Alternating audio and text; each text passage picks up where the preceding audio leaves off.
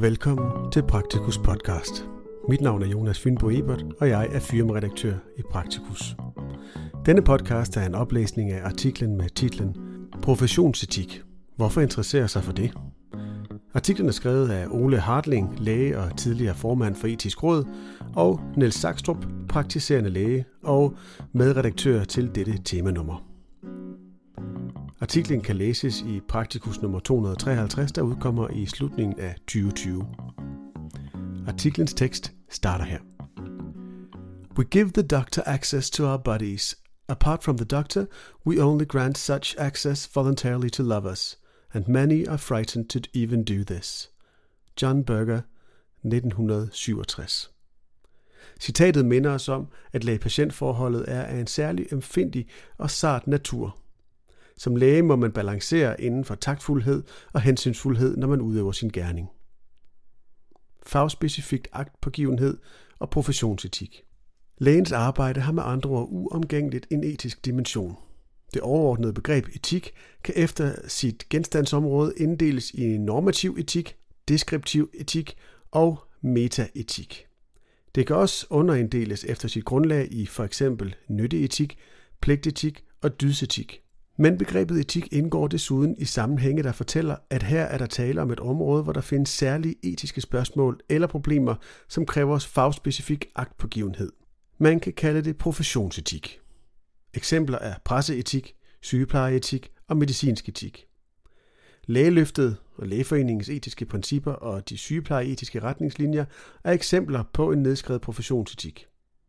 Internationalt kan også nævnes en række deklarationer fra Verdens lægeforeningen WMA, såsom Genève-deklarationen, Helsinki-deklarationen og Tokyo-deklarationen. Pas på med retorisk glasur. En professionsetik med deklarationer, modsætninger, missioner, værdisæt osv. gør det ikke i sig selv. Filosofen Sten Wackerhausen har med en vis skarphed rettet opmærksomheden mod dette. Citat. Ikke sjældent er en overordnet fælles formålsformulering, for eksempel om respekten for patienten og dennes autonomi, blot en tynd retorisk glasur, som dækker over en ganske anden virkelighed eller praksis. Manglende respekt og ydmygelser kan udfoldes og opleves ganske uden verbal kommunikation mellem patient og professionel overhovedet. For eksempel ved, at patientens fysiske eller psykiske tilstedeværelse ikke registreres, ved at patienten bliver gennemsigtig eller usynlig, ved at der ikke bliver talt med patienten, ved at patienten bliver talt om og gjort til nok et tilfælde ved de sundhedsprofessionelles gemytlige indforståede small talk, mens patienten bliver ordnet osv. Citat slut. Etik og etikette i efterlevelsen af blåstemplede etiske regler må det lille ord etikette, som er afledt af ordet etik, derfor ikke glemmes. Det dækker begreber som den gode opførsel eller lægens taktfølelse. Etikette kan i denne sammenhæng kaldes nærhedsetik og er beslægtet med dydsetik. Etiketten, forstået som taktfuldhed, må sættes højt, for patienten vil være mere prisgivet og afhængig af lægens etikette og takt end af lægeløftet og andre højtidelige etiske principper. Den lille etik kan med andre ord have den største betydning. En lægestuderende sagde, citat, jeg forstod, at den bedste måde at lære gynækologisk undersøgelse på, var, når patienten var bedøvet, for så ville patienten ikke vide, at der var nogen, der øvede sig. Citat slut. Her var der end ikke bevidsthed om tilstedeværelsen af et etisk problem. Patienten var blot et instrument for den kliniske undervisning og udsagnet for udtryk for etisk blindhed. Den lægestuderende og dennes underviser så ikke problemet. Det skjulte curriculum. Hvis en læge, som for eksempel skal foretage en undersøgelse, glemmer at præsentere sig selv eller at hilse, har lægen brudt med en gylden etisk regel om, at man ikke må middelgøre eller tingsliggøre medmennesket. Det gælder også, når lægen blot ser patienten som en skal, som rummer en sygdom, eller ligefrem benævner patienten ved sin sygdom, pneumonien på stue 12. Også når for eksempel ordet kroniker anvendes som en patient, er det depersonalisering. Man taler inden for almen praksis om begrebet kronikerydelser, der bruges både af læger og embedsfolk. At tale om medmennesker som eksempelvis kronikere, alkoholikere, hypertonikere, overvægtige, er en generaliserende objektgørelse. Adfærden og sprogbrugen udspringer ikke af ondskab, men det afspejler noget, som indlæres i studiet og de første år som læge. Det skjulte curriculum er det blevet kaldt. Selvom det ikke er en bevidst, en sige villet ondskab, gør det ondt, for det er nedværdigende og sårende for et menneske at blive behandlet som en genstand, og det viser en del af lægekulturen, som burde være. Mennesker må ikke tænksliggøres.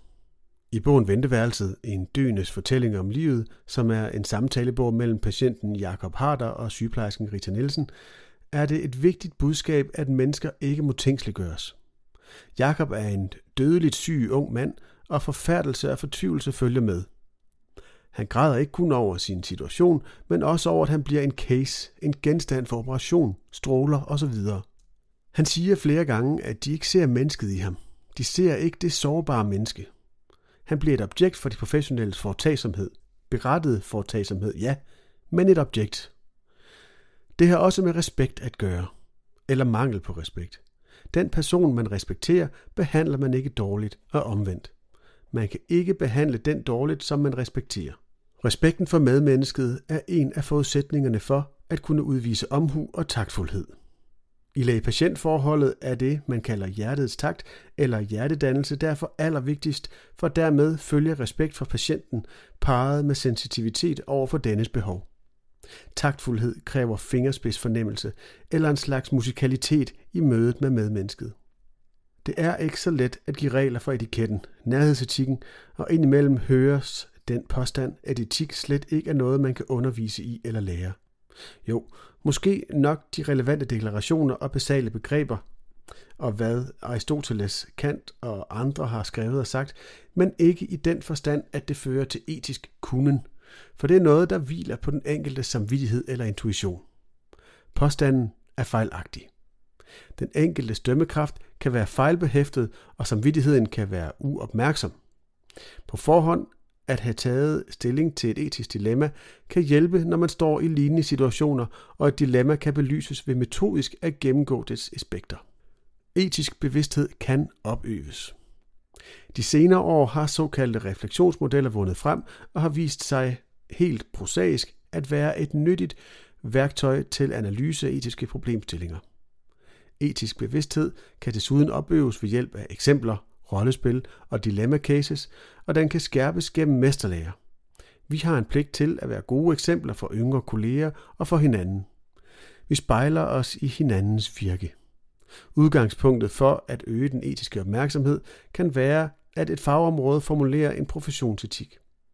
Det kan give et empatisk ståsted i den sårbare relation, der er mellem patient og læge.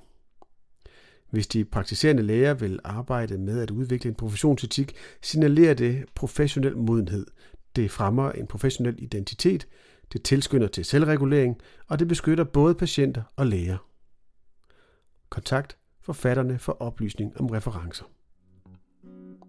Artiklens tekst slutter her. Artiklen kan som nævnt læses i Praktikus nummer 253, der udkommer i slutningen af december 2020.